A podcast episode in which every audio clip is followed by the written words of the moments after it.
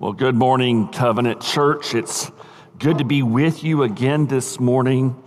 Thank you, uh, praise team, for uh, introducing that song uh, to us this morning. In fact, several of the songs that we sang just uh, interweave with the message and with the text that we will be on this morning uh, so well. You know, we're in our third message of four that are coming from Luke chapter 8, four stories that deal with uncertainty and the fear and the, and the consequences of going through situations of uncertainty in our lives. You know, we, we started with the men, the disciples and Jesus on the lake and that storm that they experienced. And then last week, uh, we uh, saw Jesus interacting with a demoniac and how uncertainty can come into our lives because of spiritual bondages and oppressions that take place. Well, well this morning, our, our message centers on this trembling woman, right? We've had the, the, the disciples in their storm and then this demoniac, and now we have this woman who I love the word trembling that is in this passage. And it's uncertainty that comes about from loneliness and isolation. So I'm going to pick up in our passage in verse 40. And, and actually, the story begins by giving us uh, introducing us to another man and realize what's happened. Jesus went across the Sea of Galilee. There was a storm on the sea.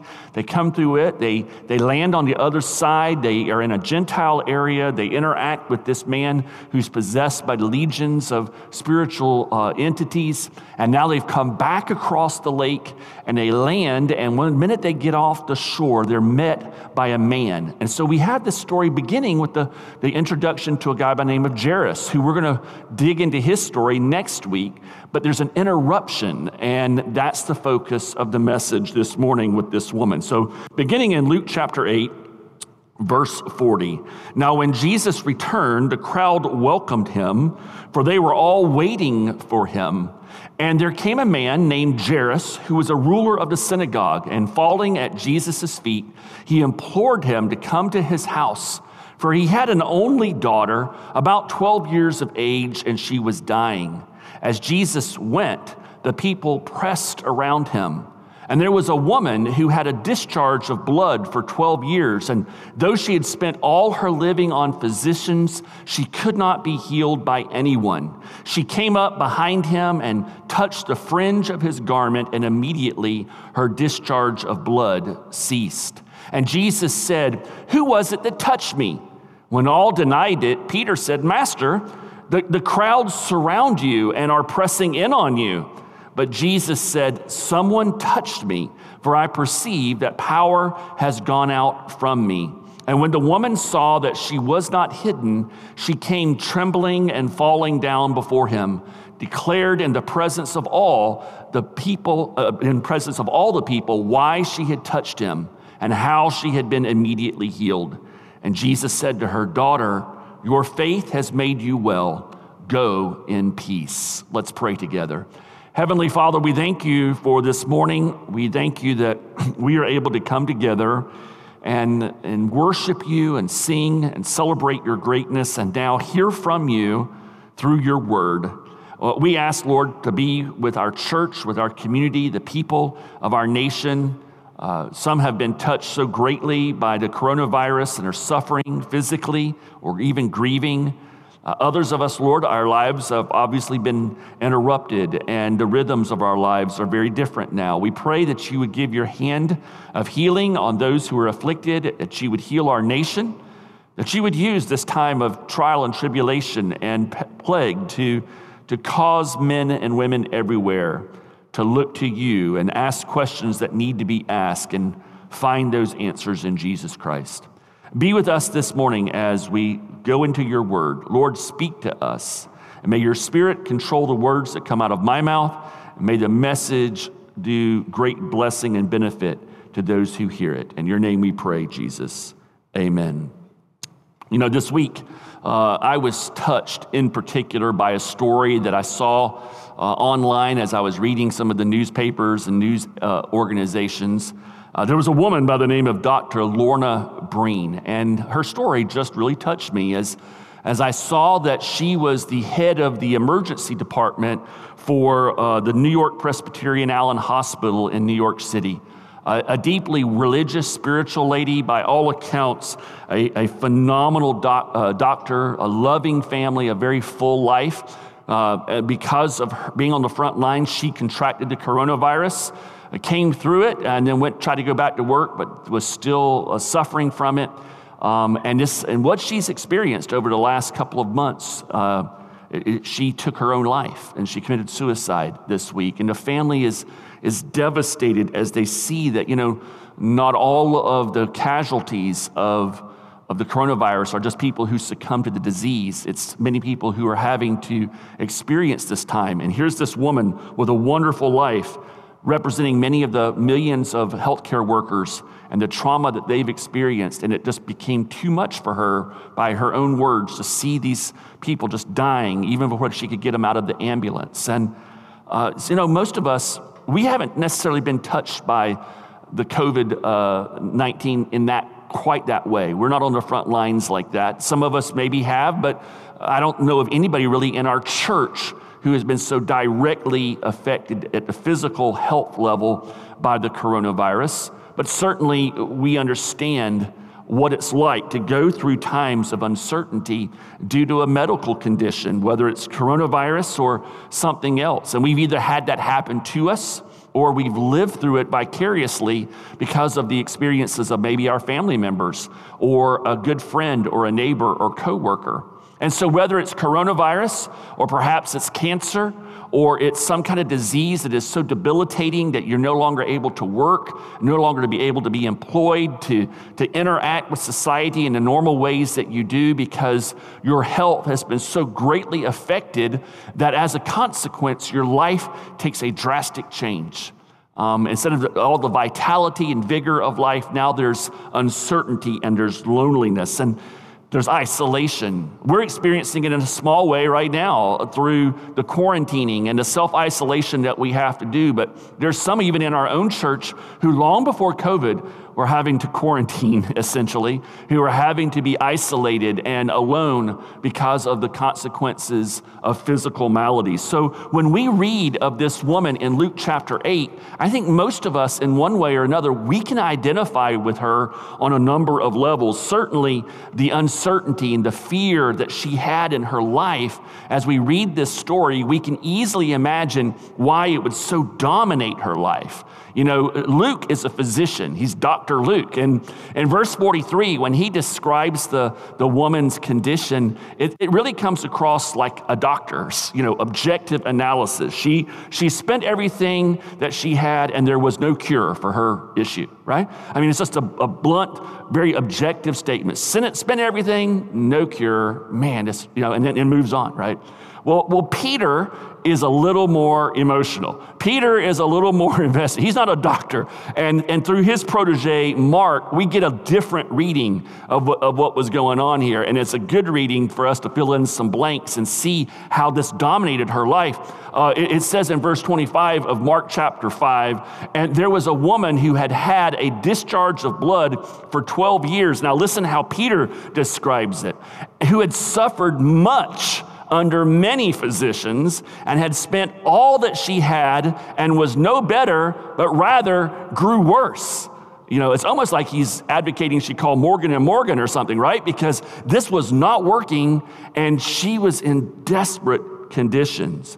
You know, there was a, a doctor, uh, Dr. Lewis Wall, who was the a professor of obstetrics and gynecology, and also a professor of anthropology at Washington University in St. Louis. And he studied this story, and, and, and his conclusion was that this woman either had some kind of tumors within her, or more likely, she suffered from a malady known as anovulation. And so, anovulation is a hormonal imbalance that disrupts the, uh, the normal uh, ovulation and the monthly cycle that women experience. And it results in essentially more cycles within a month and, as a, and, irregular bleeding that will happen on a, on a, throughout a month's time. And pretty soon, what happens is that the lining of the uterus becomes, to quote Dr. Wall, thin, raw, and denuded, a chronic weeping sore. And so this is this woman's physical malady, and it's It's very difficult, and it has all kinds of impacts in her life physical and spiritual, social, and emotional impacts. You can imagine what that would be like physically. She is an anemic, uh, she, is, she is debilitated, uh, she is discouraged, um, she's fatigued, she's worn out. Uh, she's probably a little grumpy, right? and, uh, uh, and worse, and the most meaningful impact is that she's infertile. She can't have children. Uh, and so, as a result, spiritually, um, she's in a desperate situation. Leviticus chapter 15 detailed for uh, us what women in uh, the Jewish world had to go through as just part of their normal monthly cycle. They, were, they had to go outside the, the camp or outside the city into an area of isolation uh, until they could finish that time and then go through a cleansing ceremony, ceremony. This was a normal part of their life.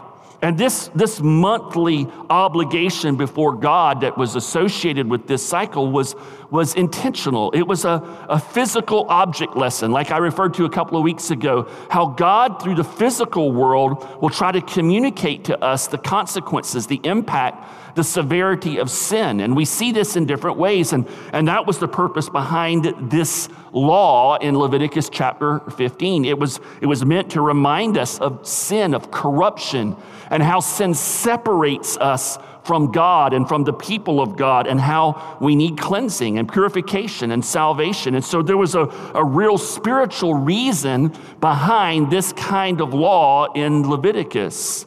Now, the rabbis had taken this and they had run with it in the Mishnah, right?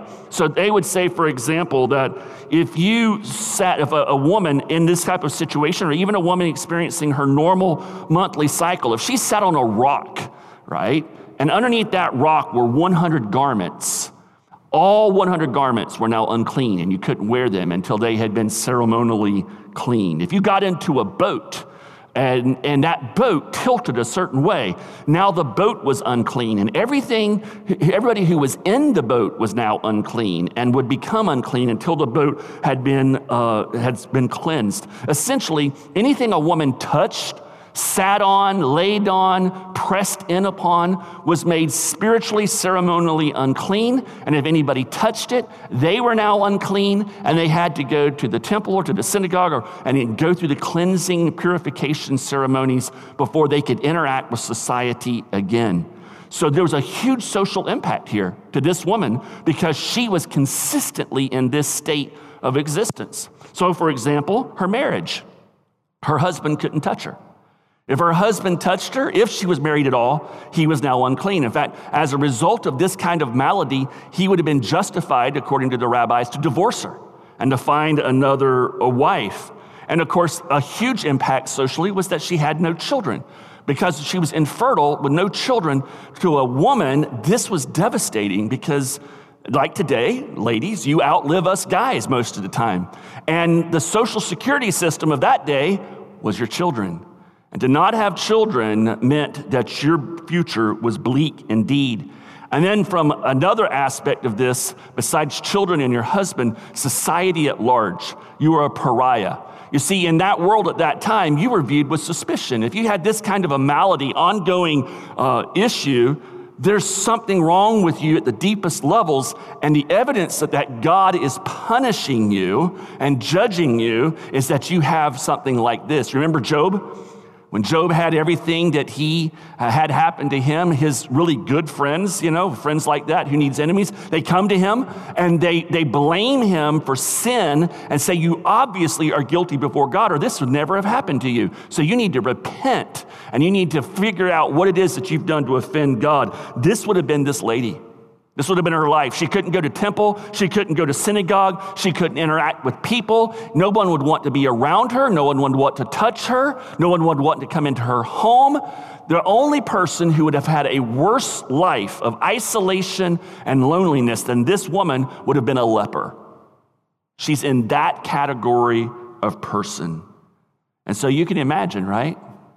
What was she like emotionally? What would you be like emotionally, cycle? I mean, hey, we've we've had to be quarantined and kind of you know social distancing and separate from people for just you know a couple of months, you know six eight weeks now, something like that. And we have all the technology and we have all the ways that we can stay connected, at least to our immediate family and to one another. And so our quarantining, as bad as it has been, Imagine if there was just no, you, you could have no relationships, you could have no interaction, and you had been living this not for eight weeks, but for 12 years in this kind of existence. I mean, you can imagine what this had done to her. Her life was dominated by loneliness, by isolation, by fear and uncertainty due to something that was not her fault. It was a medical condition that she could not treat.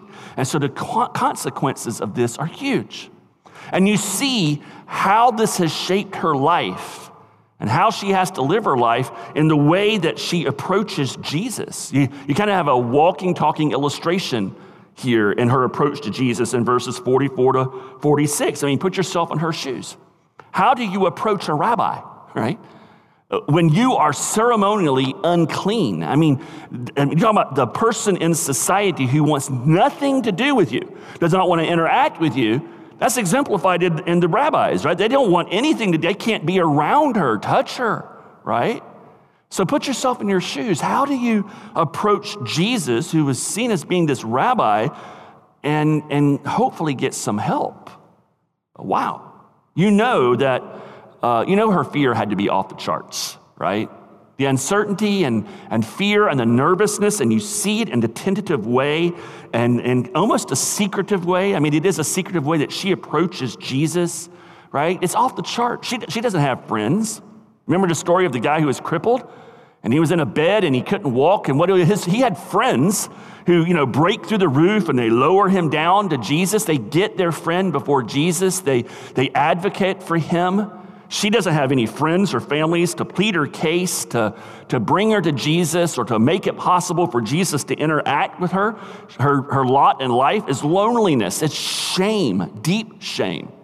So, how do you come to a rabbi like this? Well, you see what she does here, and you can see the fear, the uncertainty, and it's justified.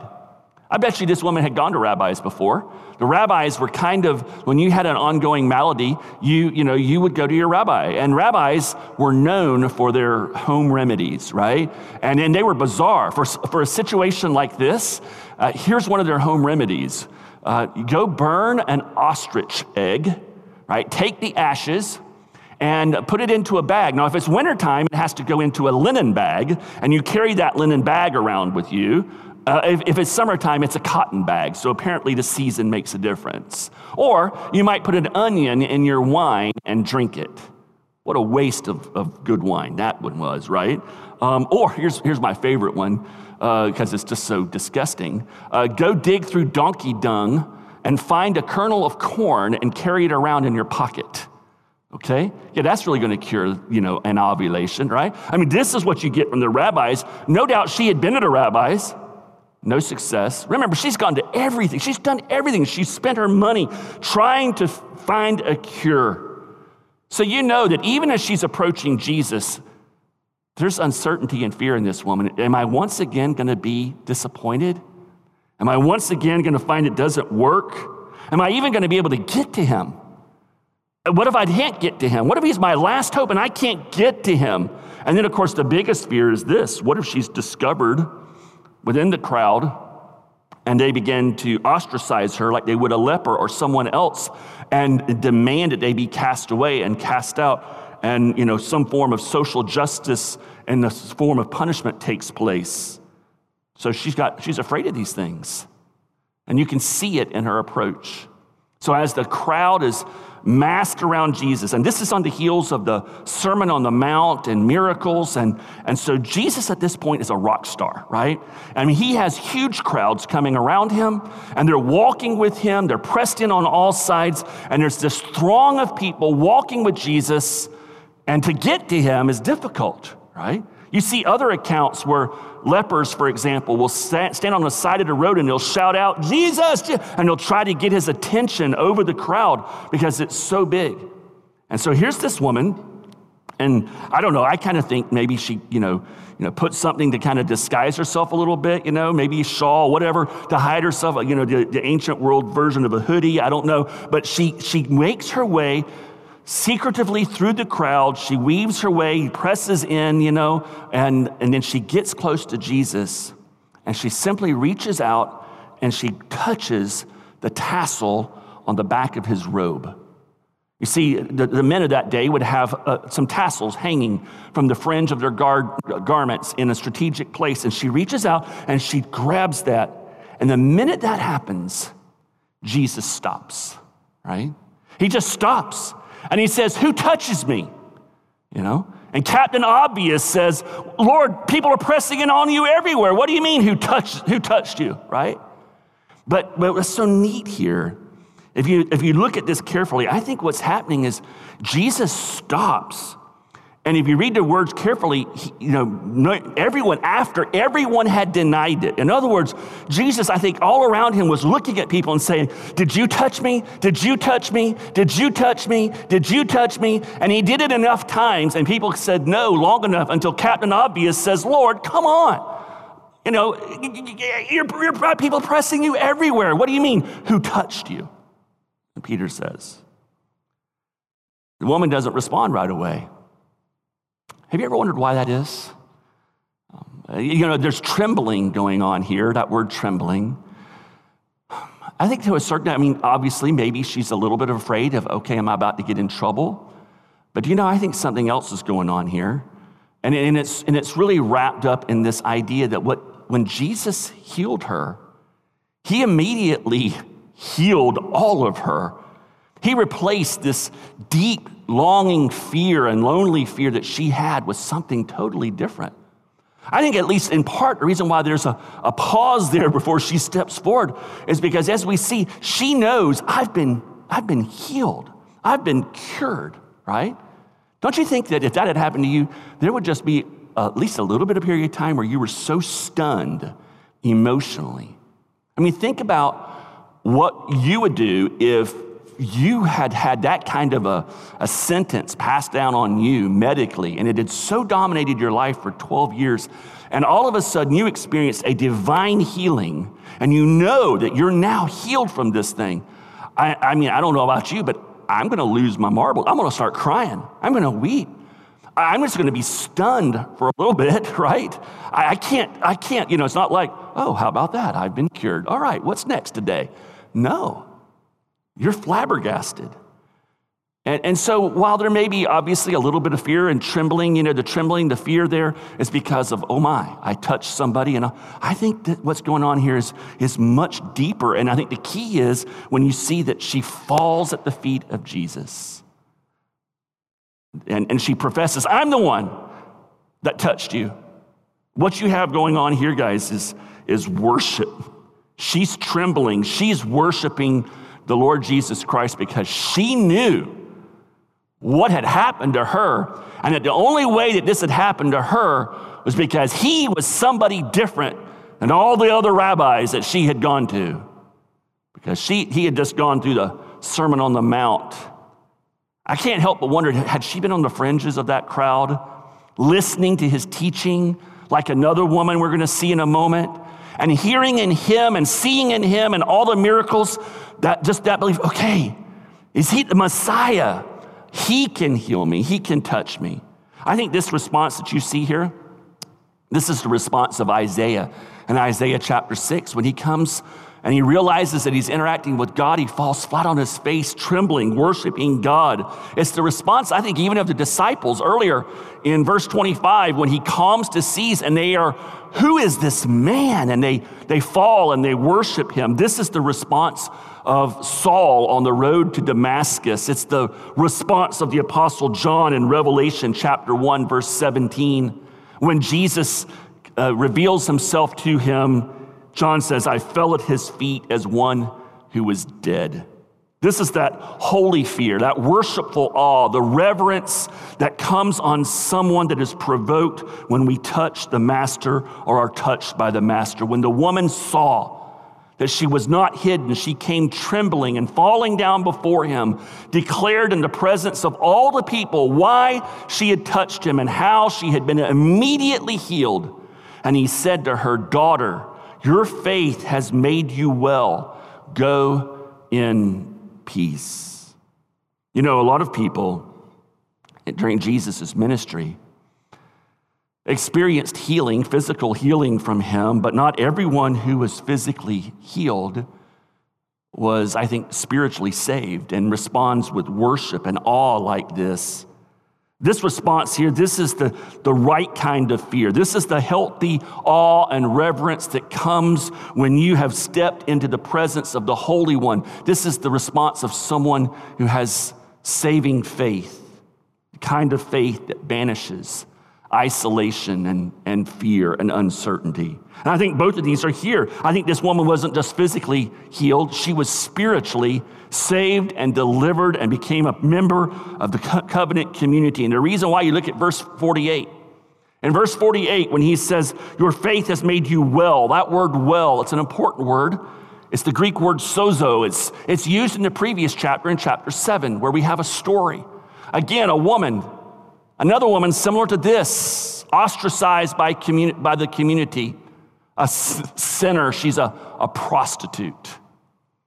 This is after the, the sermon, right after the Sermon on the Mount. Again, I, I just I hope to meet her. I, I know I will meet her in heaven one day, and I want to ask her, Did you hear the Sermon on the Mount? Is that what motivated you to do what you did as a prostitute? You know, you go out, you buy an expensive bottle of perfume. And Jesus goes to the house of Simon the Pharisee and he's having a meal there. And Simon was not a very gracious host at all. He was arrogant and proud, disdainful towards Jesus. And Jesus is reclining at the table, as was the custom at the time, and this woman crashes the party. I mean, she's a, she's a gate crasher. She comes into his house and she gets behind Jesus at his feet and she bows down at his feet and she's weeping. And her tears are flowing down onto Jesus' feet. And then she takes the perfume and she pours it out upon his feet. And then she uses her hair to, to clean his feet. What an act of just humility and worship. And of course, the Pharisees and the others in the, at the party are disdainful. He's now been touched by an unclean woman, which makes Jesus unclean right? He's been touched by a prostitute. How could you not rebuke her? How could you not reject her? She's a woman of the night, a woman of sin. And Jesus uses that as such a wonderful example to show us who he is and how he's welcoming to those who are in need. And he tells this woman, Your sins are forgiven. Your sins are sozo. Same word for healed. You are forgiven. Daughter, you are forgiven. Go in peace. There's no daughter relationship with Jesus. There's no son relationship with Jesus. There's no peace. There's no shalom. That's the word he uses. It's, it's total peace in the heart and the spiritual, emotional, physical realms, right? There's no shalom unless there's salvation unless the spiritual is also part of this story. And so, this woman, I believe, what happened to her spiritually, that even transcends what happened to her physically. This woman is such a great example of our church's mission statement. You know, we talk about bringing gospel restoration to people's deepest needs in our broken world. And, and here's a woman, deep needs, evidence of how broken our world is. And and in that story and in that mission statement, we find ourselves, right? We are people with deep needs. We are people who make this world broken because we're broken by sin. We look at this story and we see ourselves because physically, spiritually, socially, sin makes us unclean. It drives us to fear and uncertainty, and as a result, we can live our lives isolated and disconnected from other people. And part of our mission is to, to bring gospel restoration. And when you bring gospel restoration, or you experience it yourself, or you bring it to others, people who are ostracized, who are lonely, filled with uncertainty and fear, disconnected from society, what you see in that restoration is connection with others, and community and relationships are reconciled. And most importantly, the relationship with God is reconciled. So, yes, Jesus, as we look at him in this story, it reminds us that he receives us like he received this woman, compassionately, with grace, healing us of the underlying causes of our brokenness. When we come to Jesus, we don't have to be afraid. We don't have to be uncertain. We don't have to continue living in isolation and fear and, and even shame because we know that when we come to Jesus, we're not going to be rejected. We don't have to fear rejection. He receives all who come to him in faith. And so we can come to him with our deepest needs, whatever they may be, at any moment in time. And depending upon the situation, the needs are going to change. But what doesn't change is that we can bring all those deepest needs in faith to Jesus. We can bring the fear, we can bring the uncertainty to him, and he's not going to reject us. He's not going to denigrate it, he's not going to downplay it. We can bring our medical frustrations, we can bring our social stigmas, we can bring our loneliness that is a result of unfulfilling relationships or maybe relationships that we yearn to have and we don't have, and they create a sense of anxiety and loneliness. We can bring to Him the discouragement that we sometimes feel because of repeated failures, whether those failures are as benign as struggles at work or difficulties in our marriage or, or sinful habits that we have. And then the shame that comes with some of these things that we struggle with. That's the consequence of, of sin. And we want to run from Jesus at those times. Have you ever done that?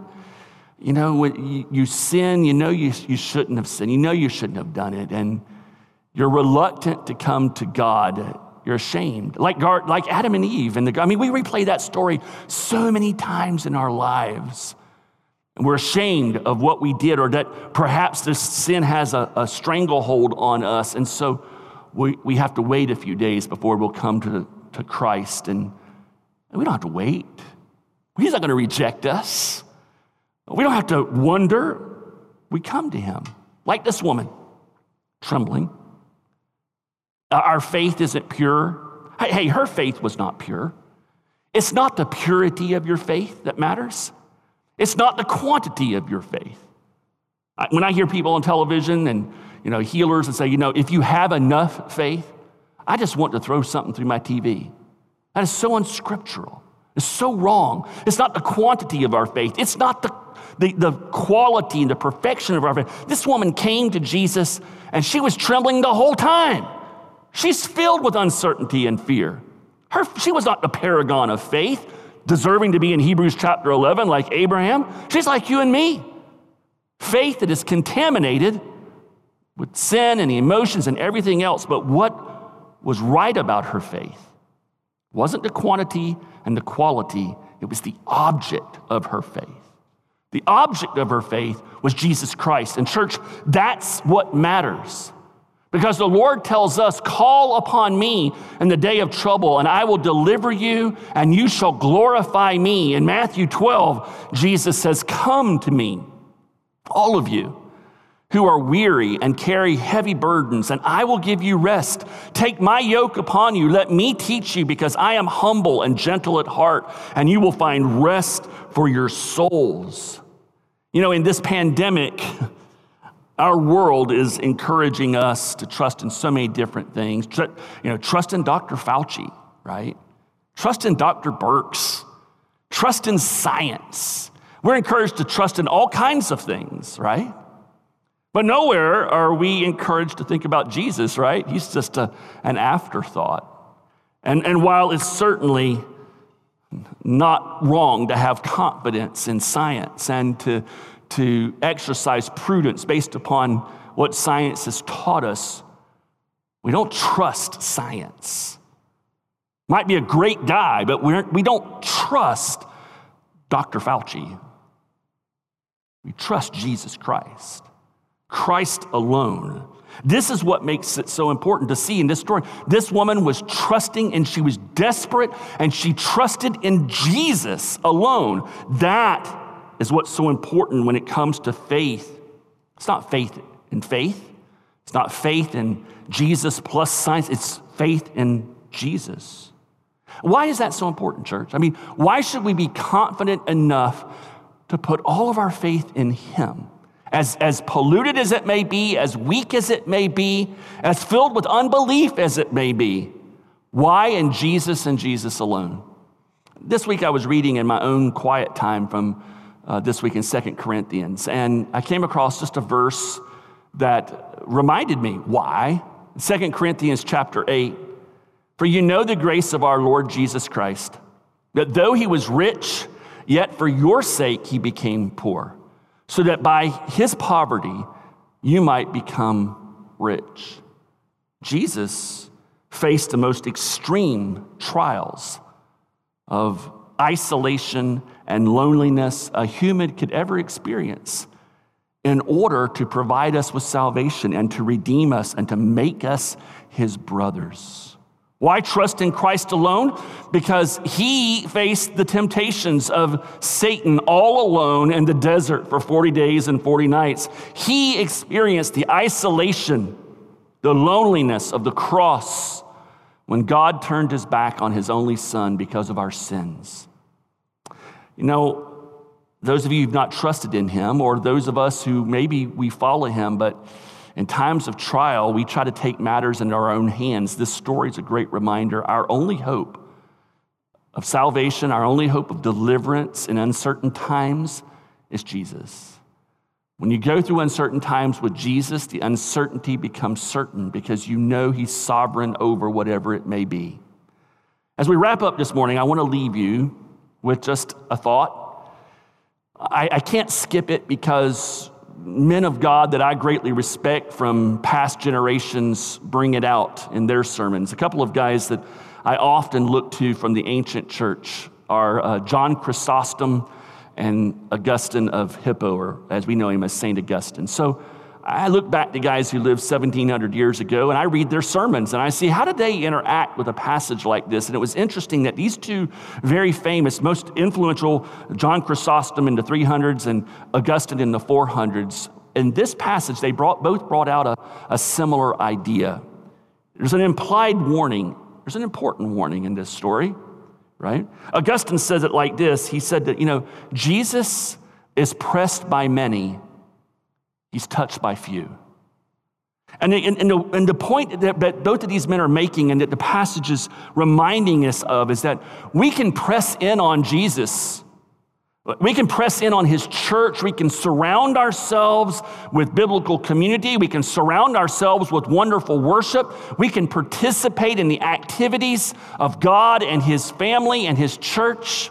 We can give ourselves over to the mission of our church. We can be pressed in in all kinds of ways, interacting with Jesus, but never touch Jesus. Never make it personal. Never make it real. Young people, listen to me. It's really easy when you're raised in a Christian home, when you're raised in church, to be pressed in and part of the crowd that presses in around Jesus and his kingdom and his church, but never touch Jesus. There's an implied warning here for all of us that the knowledge that we have of Jesus isn't just a, a head knowledge or some kind of vicarious experience through others, our parents, our church, our friends.